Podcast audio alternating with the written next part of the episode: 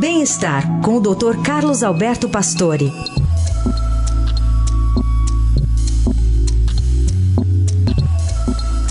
Doutor Pastore, hoje fala sobre os cuidados com as concussões durante práticas esportivas. Bom dia, doutor.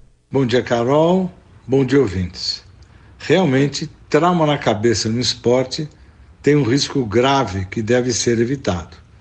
As chamadas concussões cerebrais, que podem levar à perda da consciência, podem trazer consequências graves, vendo sendo estudada há décadas.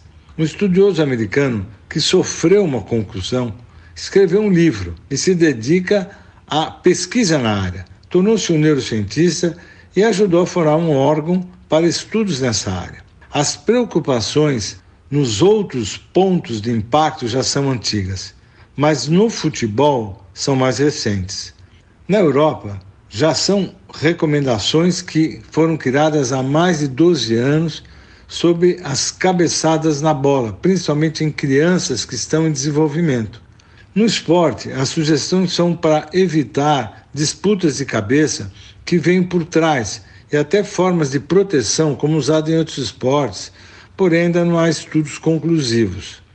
Um jogador que participe de 300 jogos poderia dar duas mil cabeçadas na bola durante esse período.